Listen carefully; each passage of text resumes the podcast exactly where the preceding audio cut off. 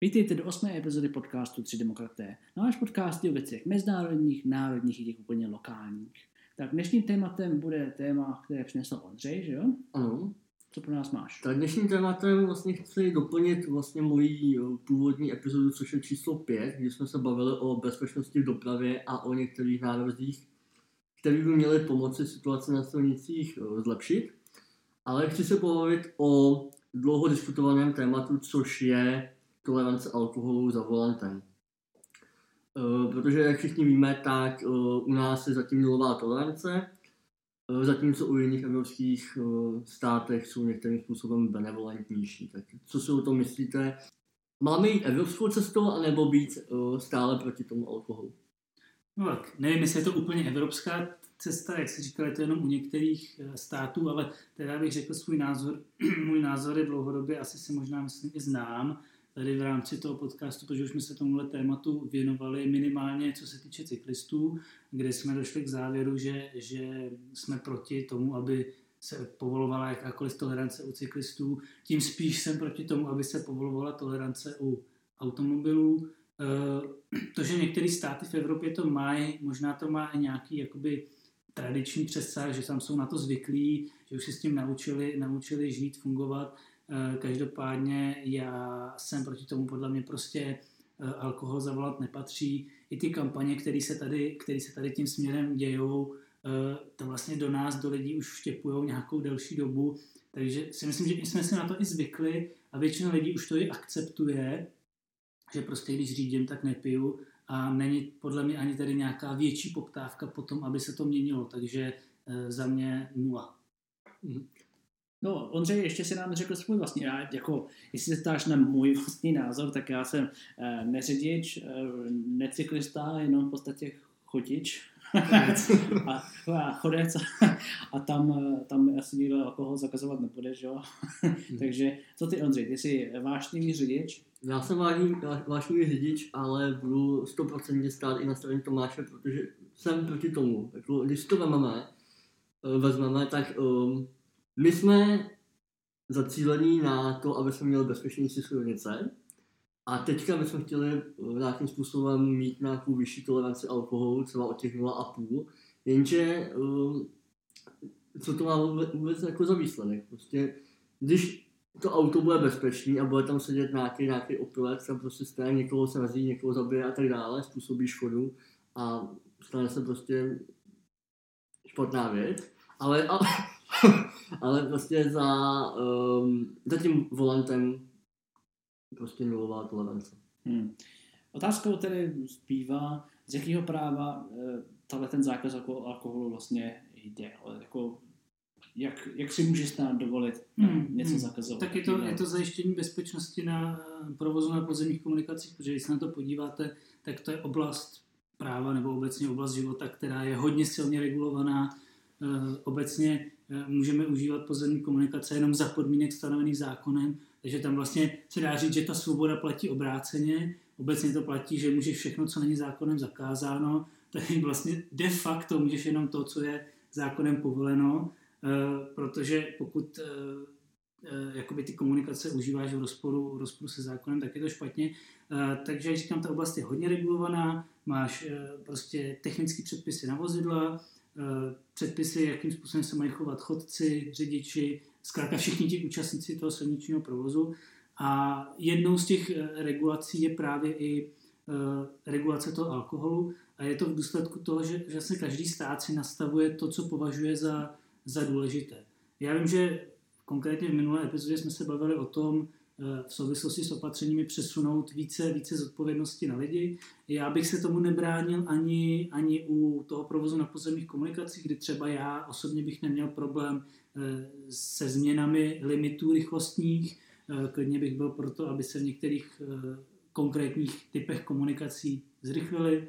Třeba na dálnici nevidím problém, kdyby tam byla maximální rychlost, teď je 130, byla 140, 150, možná i 180, některé ty úseky jsou bezpečný, nebo i ty technologie eh, vozidel se zlepšují, takže, takže i z tohohle ohledu si můžeme dovolit vyšší rychlost.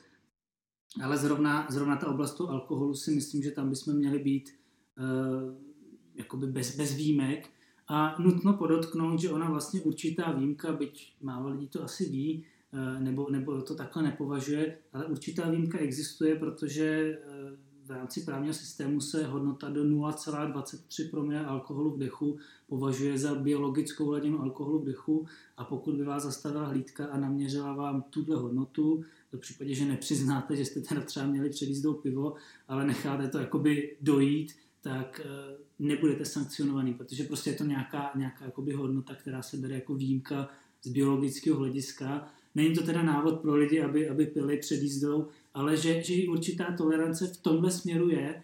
A my, když budeme, plus teda samozřejmě tolerance těch měřících přístrojů, kterýma se ten alkohol zjišťuje, takže my, když budeme navyšovat ty tolerance a byla by třeba 0,5, 0,5, 0,5, tak eh, reálně ta tolerance bude vyšší, budeme někde na 0,7 a já si myslím, že spousta lidí, máme taky lidi v okolí, eh, při hodnotě 0,7 už dělá docela blbosti a nechtěl bych, aby takový člověk řídil, takže z tohohle důvodu Dobře, do, um, v minulé epizodě jsme konkrétně mluvili o osobní svobodě, je, tak um, zůstává na otázka, co ti je do toho, že, že někdo bude mít 0,7. Svoboda mé pěstí končí na špice tvého nosu. Ty jsi filozof, máš rád tyhle, ty, tyhle ty politologické obraty. Eh, pokud někdo bude ožralý v autě a zabije sebe, je mi to úplně jedno. Ale, ale jde o to, že prostě v, v rámci těch dopravních nehod málo kdy se stane nehoda, kdy ten člověk věde třeba do stromu, nebo to mnohem častější jsou nehody, kdy se srazí dvě vozidla spolu, hmm. nebo kdy se srazí vozidlo a cyklista chodec.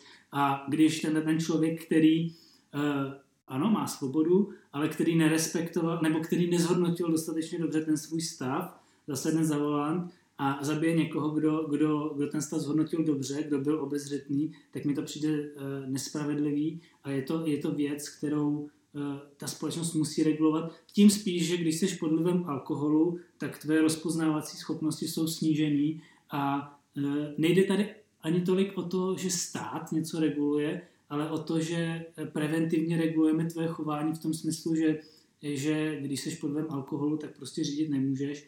I z toho důvodu, že ty, když jsi pod tím vlivem, nedokážeš eh, objektivně posoudit to, jak jsi na to. Dobře, tak to přesuneme do téhle roviny trošičku. A řekněme, že šílenci nemají právo na úplnou osobní svobodu.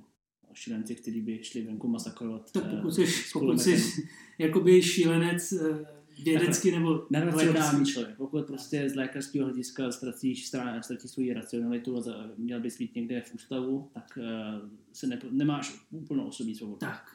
Tím pádem uh, opilci jsou na stej, ve, stejným, uh, ve stejné kategorii. Jakmile se napiješ, tak ztrácíš svou osobní svobodu? No svým způsobem to tak funguje, protože ty, když se napiješ, ztrácíš úsudek, ztrácíš ovládací schopnosti a není to jenom v oblasti toho provozu na pozemních komunikacích, ale obecně to máš Eh, třeba i v rámci trestního práva, eh, že když jsi pod vlivem alkoholu, tak eh, tam se to bere jako vlastně okolnost, která vylučuje protiprávnost, což, což neznamená, že nebudeš potrestaný, naopak tam jsou, tam jsou jiný sankční mechanismy, ochrany léčení a podobně, ale i ten trestní, trestní zákonník počítá s tím, že ty, když jsi pod vlivem alkoholu, tak vlastně nejseš schopný dostatečně ovládat své schopnosti, a je to právě, jak si, jak si nabídnul ten příklad s tím člověkem, který je jako nějakým způsobem pomatený, tak vlastně dočasně tě to do téhle kategorie e, přenáší. A když si řekneme, že člověk, který je pomatený, by, by neměl mít plnou osobní svobodu, tak to jde aplikovat e, obdobně, podle mě. Dobrá, dobrá. To znamená, eh, že vlastně omezování svobody v tomto případě je, je vlastně ochrana racionálních agentů před eh, aktérů před neracionálními. Otázkou je tedy, to znamená, že v jiných evropských zemích, kde mají jiné hladiny na alkohol, je jiný měřítko racionality, to znamená, že francouz 0,5 je stejně racionální jako francouz 0.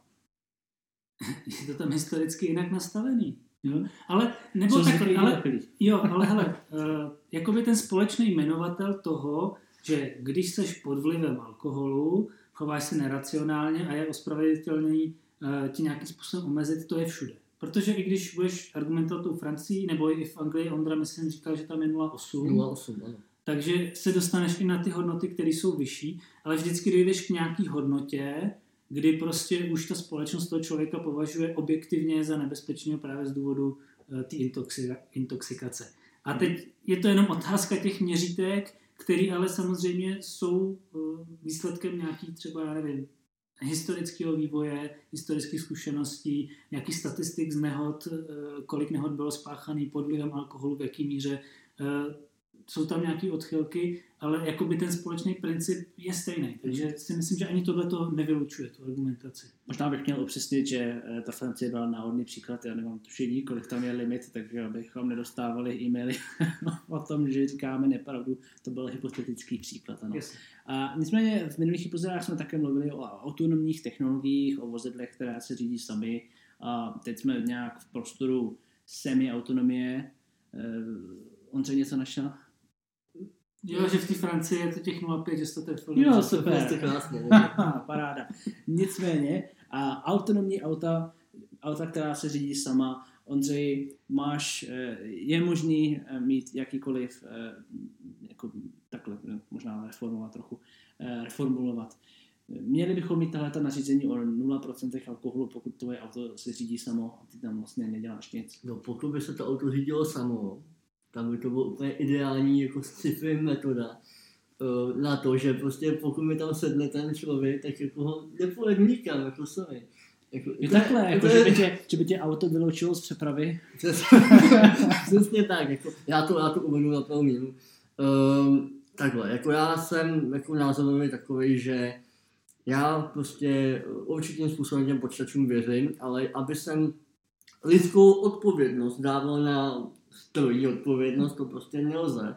Takže zkrátka z toho důvodu bych se pořád držel toho lidského faktoru, že ten člověk pořád tam bude sedět a odpovídat za to, za to dění. Autonomní vozidla jako ano, můžou být, ale pořád by tam měl ten člověk mít kontrolu nad tím, co vlastně dělá a být střízlivý. To samý, když jsme vlastně, vlastně zmiňovali v páté epizodě letadla, to může být opilej pilot, který prostě nějakým způsobem startuje, pak tam hmm. dá toho autopilota, no tak je v pohodě. Jenže v momentě, kdy vlítne do turbulence a to letadlo se nějakým způsobem chová blbě, už tam musí zasáhnout. To samý na silnici vznikají tolik krizových situací, že prostě ten člověk tam opravdu musí být a věnovat se tomu. To nejde jako tam sednout do zádu a koukat tam jako jak v ale musí se, ale je to tak, ale, ale musí se prostě tomu, tomu provozu věnovat. Mm-hmm. Dobře, no, to právě takové jako, možná jako srovnání mezi autonomním autem, který se řídí samo a ty jenom pasažér a takovým taxíkem. Tam si taky jenom jako pasažér a mám, měli bychom teda vylučovat eh, opět lidi i z přepravy taxíkem? No, pokud nechceš, aby ti to tam pozvraceli, to se děje. Ale ne, takhle, já teda k tomu taky přinesu svůj názor. Eh, já jsem tady vlastně na začátku jsem byl stoprocentně na straně Ondry, teď už se trošku odkloním. Uh, ono, otázka je, do jaký míry bude autonomie toho vozidla, protože my jsme v, v té páté epizodě uh, vyslovili, vlastně s Ondrou jsme se shodli v tom, že jako dosáhnout plný autonomie, kdy to vozidlo zkrátka bude jenom ten dopravní prostředek, kdy ten řidič tam, kdy tam vlastně nebude řidič, budou tam jenom pasažéři, že je daleká budoucnost, že teď se tomu ještě neblížíme, ale pokud by skutečně to vozidlo bylo plně autonomní, to znamená, ty bys tam i zastřízliva mu eh, předal veškerou kontrolu a skutečně by to bylo jenom o tom, že jsi pasažer a nikoli řidič, tak pak jako není důvod, proč bys měl být, když jsi pod vlivem vyloučen z té přepravy, naopak eh, při nejhorším si pozvracíš to svoje auto, jo? že mm-hmm. tam odpadá i tenhle ten, tenhle ten problém, ale to je skutečně jenom hypotetická situace, kde by to vozidlo bylo plně autonomní. Mm-hmm. Pokud by to vozidlo bylo v nějakém tom hybridním režimu, kdy eh, je třeba, nebo i předvídá zásah toho, toho řidiče, tak pak samozřejmě by ten člověk měl být eh, lihu prost. Uh, otázka je, jestli... to je termín, který se běžně používá. Otázka je, jestli třeba tam nenastavit nějakou právě s ohledem na tu, mm. na tu autonomii částečnou nějakou toleranci, ale to už, to už jsou spíše hypotetická Když se podíváme na ty kategorie, ať máme silniční, leteckou nebo železniční dopravu, tak třeba u té železniční, když skončím, tak třeba v Dubaji ty autonomní vlaky jsou, pokud takhle jako budu nazývat, tam jako nemají toho, toho strojvůdce, aby mě připravoval na nějakého místa jako do tomu hotelu.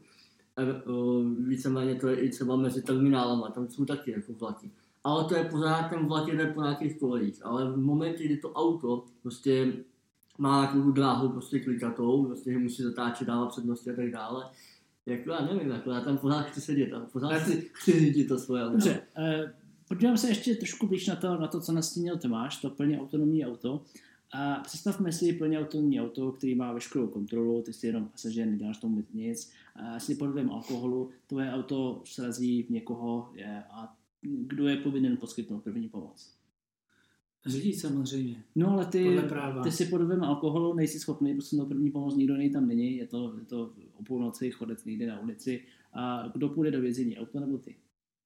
No, to je ta otázka, které jsme se věnovali i už minule, ale eh, to je samozřejmě otázka toho, eh, zda to vozidlo bylo skutečně plně autonomní. Pokud to vozidlo No, v předpokládá, tomto případě opravdu jsme v nějaké nastav- budoucnosti, kdy Ano. už ty vozidla, už tak pak, nastavený pak by ta odpovědnost měla jít za výrobcem. Eh, toho to, takže výrobci by měl poskytnout první pomoc. Výrobce by měl nastavit takový mechanismy, aby, aby to auto si mělo poradit. Měl by tam mít třeba nějaký automatizovaný systém, že přivolá automaticky eh, záchranu. Ale eh, možná, možná ještě jedna věc k tomu. Eh, to, tu první pomoc musí samozřejmě poskytnout člověk, protože ta záchranka, než tam dojede, eh, to nějakou dobu trvá. Ale já si myslím, že tyhle věci se nevylučují. Tam jde o tu odpovědnost za spáchání toho uh, sražení. Jo? Mhm. Tak za to by mělo být odpovědný auto. Za tu první pomoc, eh, tu první pomoc ty jsi povinný poskytnout eh, podle trestního zákonníku i tak. Jo? Eh, Je, to, je to zvláštní kategorie pro řidiče automobilů, ale i obecně, pokud ty eh, vidíš někoho, kdo je v ohrožení života a jsi schopný mu eh, poskytnout pomoc, aniž by si sám sebe vystavil nebezpečí, tak jsi povinný tak učinit. To znamená, že eh, ty povinnosti jsou dvě odlišné věci. To znamená, že ten řidič by byl, nebo ten pasažér by byl povinen tu, tu první pomoc poskytnout. Samozřejmě je situace, že bude plně pod vlivem a nebude toho schopný, to už Hmm. to budeme se posuzovat individuálně, ale to podle mě nemá úplně nic společného s tím, s tím vozidlem. Mhm. Dobře, tak tím pádem eh, nemáme s alkoholem v autonomních vozidlech vůbec problém. My, my dva ne, Ondra, asi něco. Já samozřejmě jako vždycky budu jako proti tomu, protože jako vemte si uh, situaci, kdy se vám něco stane, tak jako ty pojišťovny budou k tomu přistupovat. Už teďka, pokud by tam byl člověk pod vlivem a způsobil nějakou, nějakou škodu, ať už na životě nebo na nějakém majetku, tak pojišťovna si se zaplatí, ale, může, může, ale, ale budou krátit minimálně 50%. A budou to potom vymáhat i potom, potom řekněme v uvozovkách, potom pachateli, když to vezmu, jo. No ale, Ale- to je ale- otázka, Ale potom to by muselo být nastavený kompletně ty procesy od A do Z, i přesně, i eh, včetně těch eh, plnění těch škod. Ale to je otázka právě toho, kdo je ten pachatel. Komu je přičítaná ta odpovědnost. A pokud ty jako řidič ne, nebo pasažér, teda, když se bavíme o těch plně autonomních vozidlech, nemáš žádný vliv na, na, na to vozidlo, kromě toho, že mu nastavíš, eh, kam chceš dojet, tak eh, vlastně ty nemůžeš mít za to odpovědnost a ta odpovědnost vždycky bude nastavená jako objek, eh, objektivní odpovědnost toho výrobce. Jo? Takže pak, eh, pak není, není problém ani s pojišťovnama, protože ty budeš vlastně úplně sobligovat. Ty vůbec ty budeš mít nulovou Sice, sice budu s to je v pohodě, ale pořád jako ta fyzika prostě nějakým způsobem funguje a pokud jako, Ale to už se a, vracíme do té minulé Já epizody, jako- nastavit ty technologie tak, aby byly stoprocentně účinný. Pokud tohle bude možný, tak pak můžou být autonomní auta. To sice jo, ale pořád tady máte živý lidi, kteří prostě ty, na ty přechody chodí, jako skáčou tam hlava nehlava a občas jako ty auta úplně zastaví jako na, na jednom metru. Takže tam potom ale to auto řídilo samo, ale ten chodec mi tam vlez pět metrů před autem a Hmm. to nezastaví. Hmm. Bohužel. Fyzika funguje všude. Dobře, občas, občas se trošku v té debatě zapomíná na tu oběť, eh, že ne vždycky jsou ty oběti eh, úplně bez viny, eh, protože spousta auto, automobilových nehod má vyníky na obou stranách, akorát na tu oběť prostě eh, se tak nedíváme úplně normálně. Nicméně asi se nedobereme úplně úplného závěru, ale, ale nějaká, nějaká zajímavý, nějaký zajímavý fakta a domněnky z toho dneska přešly. Takže to je epizoda číslo 8 a my se zase uslyšíme příští epizod číslo 9 příští týden. Música